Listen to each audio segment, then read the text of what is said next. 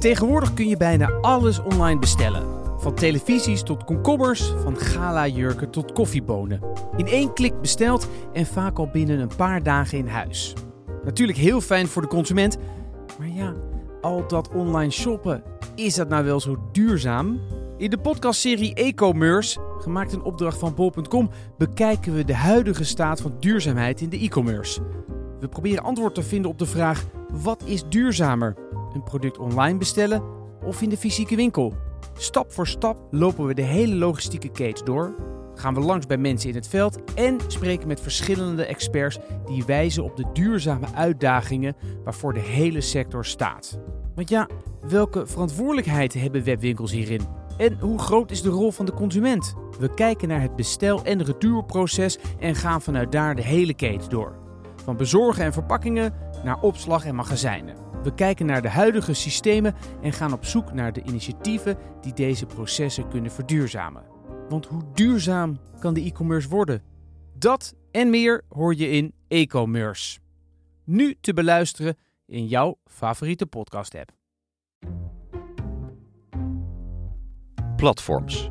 Je staat ermee op en je gaat ermee naar bed. Eigenlijk is een leven zonder het platform ondenkbaar. Denk maar eens aan alles wat je ermee doet. Foto's delen en liken, eten bestellen, hotelletje boeken, taxi nemen, noem het maar op. En het grappige is, als ik dat rijtje opnoem, hè, foto's delen, eten bestellen, hotelletje boeken, een taxi nemen, je weet dan eigenlijk direct over welke platforms ik het heb. Instagram, thuisbezorgd, Airbnb en Uber. Bijna iedereen kent ze en bijna iedereen gebruikt ze. Maar hoe vaak maken we nou nog gebruik van offline diensten? Ik bedoel, wie gaat er nog naar de markt? Eh, een beetje zout. Zout. Ik zal er ook allemaal, even allemaal, ja. bij doen. Dat is toch wel lekker. Ik ga nog een vijfje erbij. Een vijf, hoeveel is dat? Ja, ik kom nog wel eens op de markt. Ik eh, kom toevallig nog wel eens bij de notenkraam. Maar ja, dat doe ik toch echt voor deze podcast. Terwijl de notenkramen het moeilijk hebben, worden Instagram, Facebook, Airbnb en Uber steeds populairder. Maar goed, de notenkraam en Facebook hebben natuurlijk niet zoveel met elkaar van doen. Nee, in deze podcast gaat het om platforms waar het hoofdzakelijk gaat om het verkopen van producten. E-commerce. Daar ga ik het in deze podcast over hebben. Want heb je enig idee hoe groot de impact is van e-commerce? Van electronic commerce? Webshops schieten uit de grond nu we steeds meer online bestellen. Het online shoppen heeft de afgelopen jaren een forse vlucht genomen.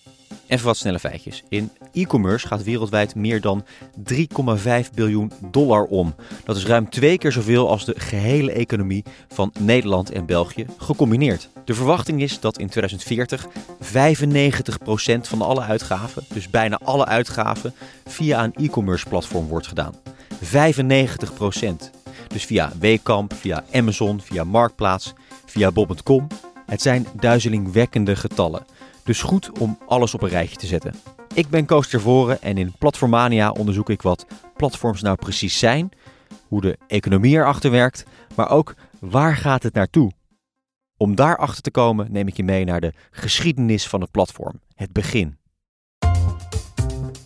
En dat zag er allemaal ontzettend leuk en schattig uit. Maar je moet je voorstellen, dat was nog in de tijd eh, dat we nog niet eens over 3G en ook nog niet over 2G spraken. Laat staan over 5G. Ga langs bij die platformen. allemaal verschillende webshops en dan ga je daar allemaal doorheen en dan moet je al het onderzoek doen van sluit dit wel aan bij mijn waarden. Maar als je al die webshops combineert op één website, dan wordt het eigenlijk heel makkelijk om duurzame kleding te kopen. En kijk ik tien jaar vooruit.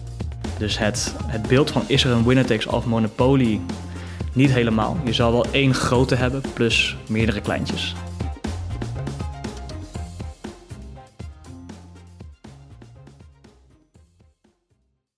Dit is Platformania. In deze aflevering hoor je een kleine geschiedenis van het platform. Het platform. Het klinkt misschien als een moderne uitvinding, iets van deze tijd, maar eigenlijk bestaat het platform al een tijdje. Tenminste, de real-life vorm daarvan. Wij zijn hier nu in Hartje den Bosch op de eh, markt op woensdagmiddag. Je hoort Wilbert Scheurs, hij is historicus en weet alles over de geschiedenis van platforms. Het is er eh, zonnig en eh, de markt loopt al een beetje op zijn einde, dus het wordt iets rustiger. Maar het is, eh, toch levendig als altijd. Om maar even gelijk met de deur in huis te vallen. Het is een beetje de voorloper van het platform, toch? Ja. Eigenlijk is een platform niets anders dan een virtuele of digitale markt. Want het, het oeridee van handel, als je teruggaat naar de middeleeuwen, dat is uh, de markt, hè, de jaarmarkt. En dat zijn de reizende kooplui. En die, die brachten hun waar naar de klant toe. Dus niet het model wat we later kregen met de winkel waar jij naartoe moet. Maar ja, de aanbieder die kwam naar je toe. En op één plek vond je dan verschillende aanbieders waar je uit kon kiezen. Dat is het hele idee van de markt. Het samenbrengen van aanbod en vraag eigenlijk. Ja, waarbij in wezen de markt natuurlijk heel erg uitgaat van de behoeften van de consument. En uh, in wezen ook heel flexibel is. Want uh, ja, een, een, een marktkoopman of vrouw die uh, gaat ergens staan en die merkt of hij daar op de goede plek is. En als dat niet de uh, goede locatie is, dan uh, schrijft hij zich in voor een andere markt. Zouden ze zichzelf uh, hier ook zien als een platform? Of denken ze, nou, ik heb gewoon een kraampje op de markt? Ik denk dat laatste wel. Ik denk dat ze over het algemeen nog niet zo heel veel hebben met, met digitalisering. er zullen vast wel wat marktkooplui zijn die ook, ook online wat aanbieden. Maar ik vermoed dat we hier nog echt in de, in de oude wereld zijn. De aloude markt, op een plein is dus de voorloper van het platform. Het doet volgens Wilbert precies hetzelfde. Aanbod en vraag samenbrengen. Om echt goed te kunnen begrijpen waar dat platform vandaan komt, tja, dan moet je het ook wel even ervaren. Ik liep dus nog even langs die notenkraam. Ik, ik loop even naar de notenkraam. Ik vraag me dan toch een beetje af of zij zichzelf uh, onderdeel van het platform... Zien jullie zelf een beetje als onderdeel van het platform hier op de markt? Ja, op zich wel. Ja? Ja, ja ik vind wel... Uh, het is één geheel. Het is, uh, ik vind het ook leuk om een ouderwetse markt of zo. Het is, het is gezellig. De ambacht is hier heel erg aanwezig nog. En dat mis je af en toe wel eens in de normale winkels, zeg maar. Mis je misschien ook een beetje online? Ja, je kan dingen proeven, je kan dingen ruiken. Dus jij denkt dat eh, de markt en eh, fysieke winkels en kraampjes... dat dat wel blijft bestaan, ondanks al die grote online winkels die uh, nu opkomen? Nou, dat hoop ik. Ik hoop dat er gewoon meerdere mensen zoals ik zijn die zeggen van ja, inderdaad, als ik schoenen wil kopen, dan kan ik ze hebben. Zalando, uh, om maar een voorbeeld te geven, uh, bestellen. En dan weer terugsturen omdat het de verkeerde maat is. En, uh, maar als je in de winkel staat, dan kan je ze voelen. Je kan, je, ja, je kan voelen hoe ze zitten. En het is, ik vind vaak ook het contact met de medewerker bijvoorbeeld... dat vind ik eigenlijk nog het leukste ja. van de hele shopping experience. Dat vind ik nu ook heel leuk. Ja, mag ik, kan ik ook een nootje bij jullie kopen, je of niet? Ja? Waar de notenkraam staat voor de oude wereld... staat het platform voor de nieuwe wereld. En in de nieuwe wereld hoef je je bed niet meer uit om wat te bestellen. Letterlijk, bijna de helft van de online shoppers zegt wel eens vanuit bed online te kopen. Winkels zijn dus naar ons toegekomen en naar onze slaapkamers via platforms. Maar wacht even, winkels, platforms, is dat niet hetzelfde? Is een platform niet ook een winkel? Wat maakt een platform nou precies een platform? Om daar wat helderheid in te krijgen sprak ik met Martijn Arets. Hij is een echte platformexpert en verkent sinds 2012 de opkomst van de platformeconomie en de impact op de samenleving. De afgelopen jaren deed hij over dit onderwerp meer dan 500 interviews in 16 verschillende landen. Nou ja, over de platformeconomie kan ik hem dus wel het een en ander vragen. Jij weet alles over platforms. Uh, en in deze serie gaan we natuurlijk de hele tijd hebben over platforms. Moet ik eigenlijk platforms zeggen of platformen? Ja, wat jij wil. Ik, ik noem dat altijd gewoon platforms, maar ook heel vaak marktplaatsen uiteindelijk gaat het natuurlijk over definities, ja, welke variabelen je erin gooit. Hè? Dat is ook gewoon een gevolg van keuzes. Uh, heel vaak wordt ja, een platform voor een heel breed iets gebruikt. In ieder geval een, eh, de lokale kaartclub is wel vaak een, een, een, een platform voor entertainment.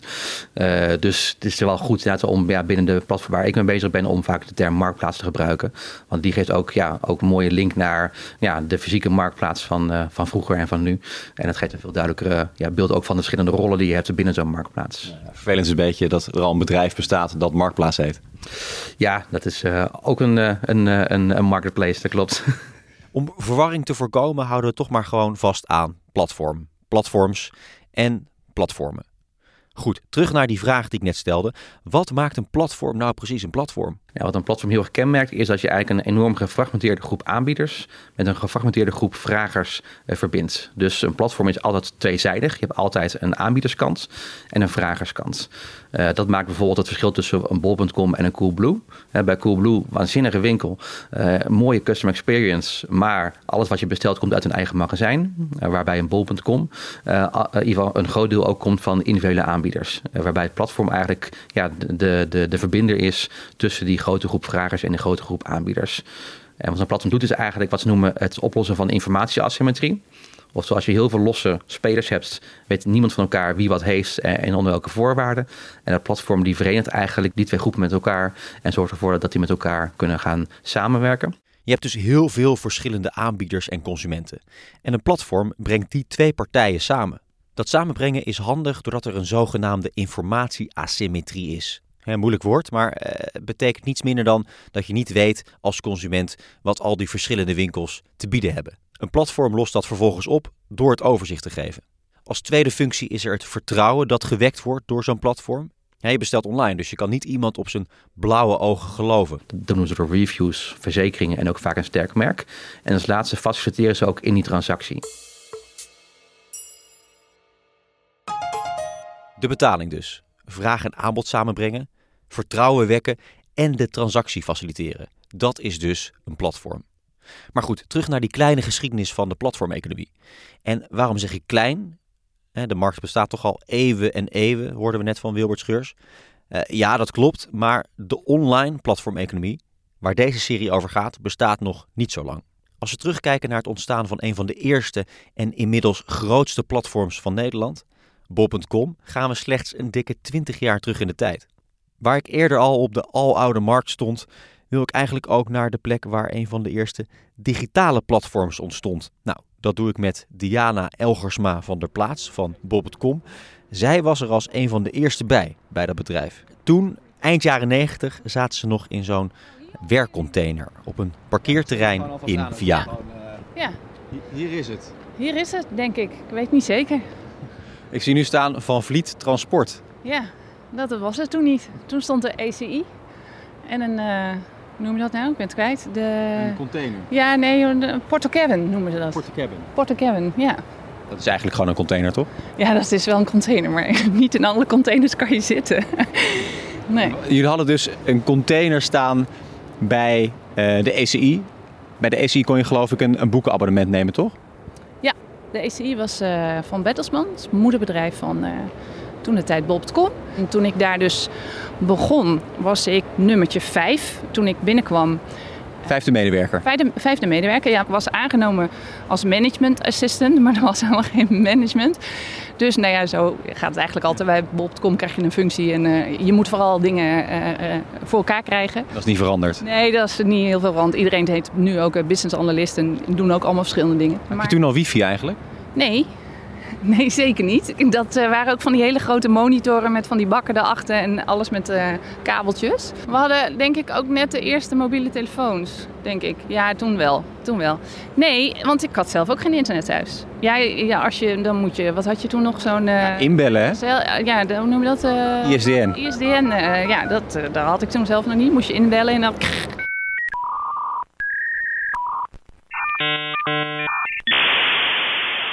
ISDN, inbellen, weet je het nog? In die tijd vocht je met je broer, dochter of vader om wie er achter de computer mocht zitten. En die computer was nog zo'n bakbeest en stond altijd in de woonkamer. In die tijd ontstond bol.com. Niet als platform, maar als boekenwinkel. We hebben de top 100 uh, boeken bij Bruna gekocht. Want... Ja, en wat er aan de hand was, ze kregen de online informatie over de boeken niet van de uitgeverijen. Want uh, zover waren die nog niet.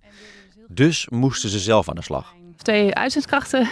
En die hebben met een scanner hebben die de voorkant en de achterkant en de eerste bladzijde van de, van de boeken uh, gekopieerd. Zodat we die content konden laden op de website. Waar we natuurlijk een online winkel en dan heb je online content nodig. Maar de wereld was, de boekenwereld was daar nog niet zo... Uh... Allemaal nog handmatig. Ja, ja. Wat een werk zeg. Maar goed, uh, Bob.com was toen gewoon een winkel. Ze kochten de boeken zelf in en verkochten ze zelf weer door.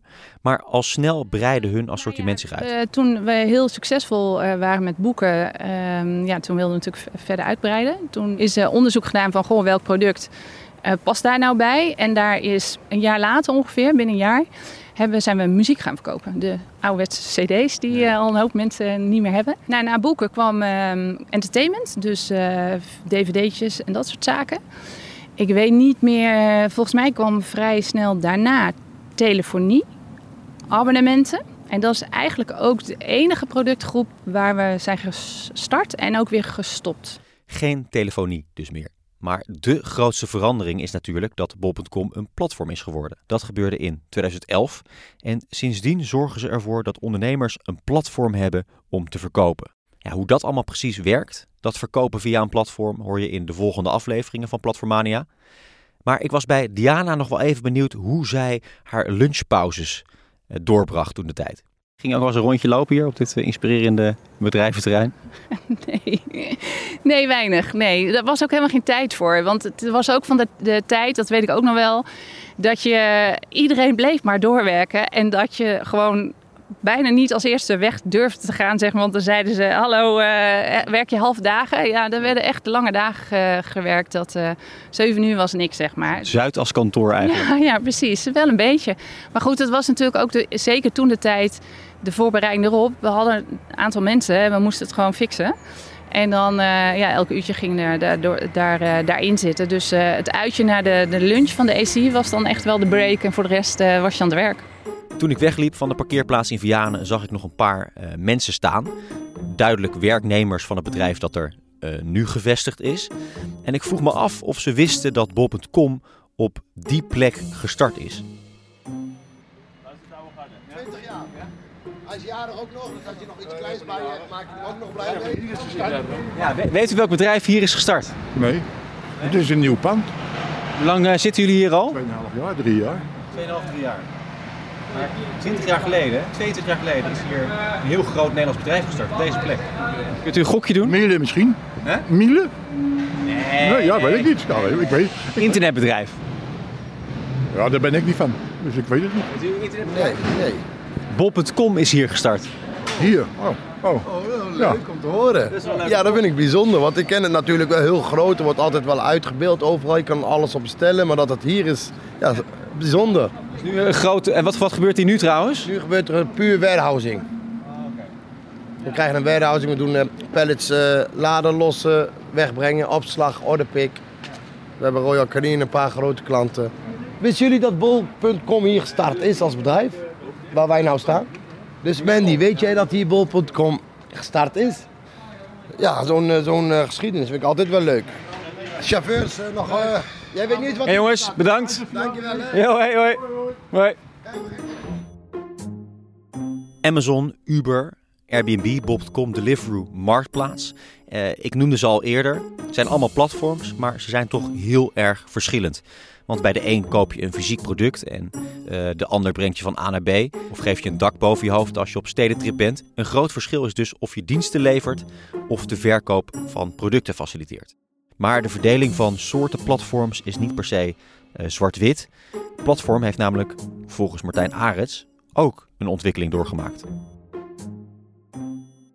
Je zag natuurlijk in het begin zag je natuurlijk vooral hè, startpagina.nl, dat waren meer een soort van listing marketplaces. Dus eigenlijk meer een soort van, van, van overzicht van alles. Uh, die eigenlijk niks meer deden dan uh, inzichtelijk maken wat er een aanbod is. En vervolgens jou doorsturen naar nou ja, de site die voor jou relevant is. Uh, daarna zag je de platformen die zich steeds meer gingen bezighouden, ook in badde niches. Dus van echt een brede startpagina naar meer, meer, meer niche startpagina's.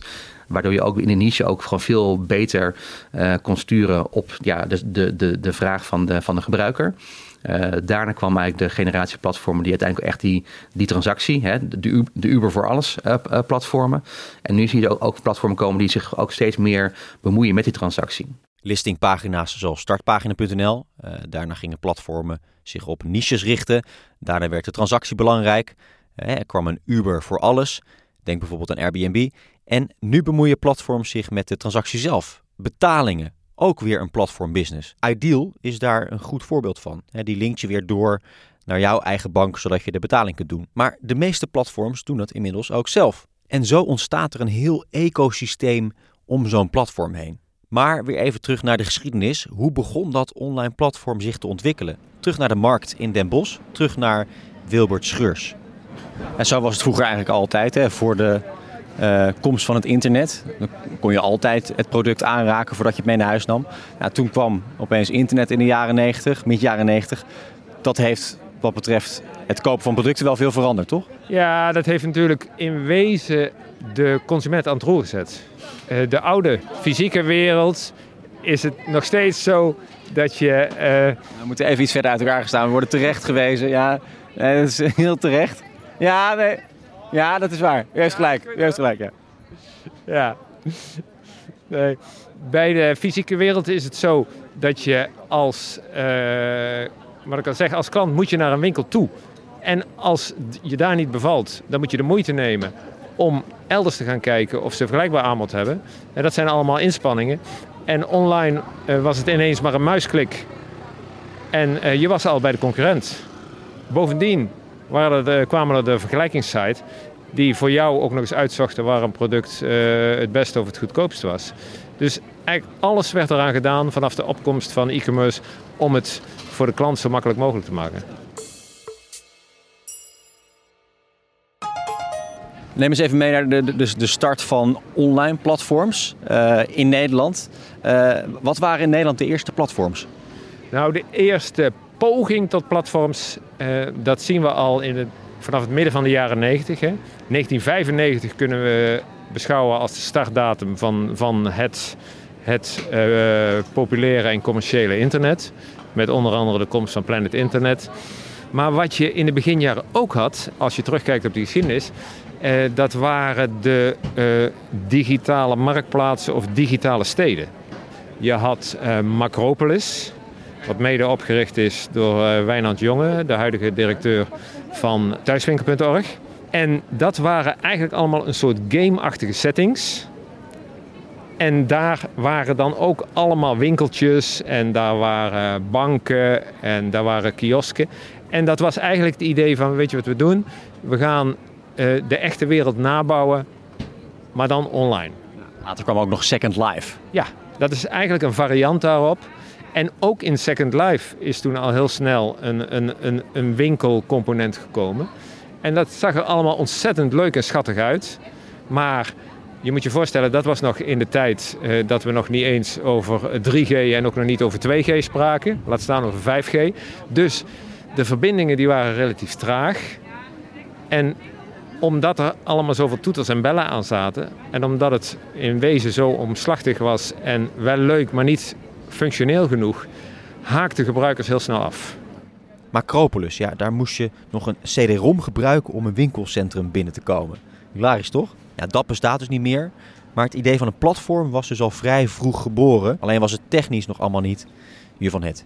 Dus je kunt de mooiste dingen bedenken, maar als je als gebruiker, als je merkt dat het niet snel genoeg werkt, dan, dan doe je gewoon niet meer mee. Dus uh, wat dat betreft is de wens van de, van de klant is, is, is leidend. Maar in de uitvoering moet, moet, moet je natuurlijk de, de techniek mee hebben. Welke platforms hebben het wel overleefd uit die tijd? Je ziet eind jaren 90 zie je uh, bijvoorbeeld Marktplaats. Uh, dat is 1999 begonnen. Uh, wat, wat een Nederlandse variant was van, van eBay. En bol.com is in Nederland degene geweest die ja, het platform vanuit een bestaande uh, webwinkelomgeving uh, ja, als eerste groot heeft uitgerold. Want eigenlijk begonnen zij niet als platform, hè? ze begonnen gewoon als boekenwinkel online. Ja, ze waren uh, niks anders dan, dan één van de boekwinkels in het, in het begin. Bob.com heeft het dus overleefd, maar ook een Amazon. En dat ze het hebben overleefd was niet per se vanzelfsprekend. Er is, en dat is ook uniek aan, aan de, de, de e-commerce uh, ontwikkeling. Ja, er is gewoon een hele lange adem voor nodig geweest om het vol te houden. Dat is investeren, investeren, zonder dat uh, je de kritische massa had wat klanten betrof. En maar wachten totdat die markt rijp was. En dan kon je pas gaan, uh, gaan oogsten. Als je naar Nederland kijkt, dan denk ik dat de periode tussen 2005 en 2010 is uh, wel essentieel geweest. Hè, toen hadden we natuurlijk al, al ruim tien jaar uh, het, het uh, internet zoals dat dan door iedereen langzamerhand gebruikt werd. Maar die omslag naar echt grootschalig online winkelen, die komt pas op het moment dat er een aantal voorwaarden zijn, aan een aantal voorwaarden is voldaan. Eén hele belangrijke is geweest 2005 Ideal. Want het was echt een bottleneck in, in Nederland om ja, online te kopen. Dat is het eerste punt. Uh, punt 1 zei je. Punt 2? Er moesten natuurlijk uh, kritische massa zijn. Dus er moesten voldoende, uh, dat is een beetje het kip-ei-probleem. Er moesten voldoende webwinkels zijn, zodat het ook interessant was om te kopen. En dat is ja, in de loop van begin 21ste eeuw hè, is, is dat langzaam gegroeid.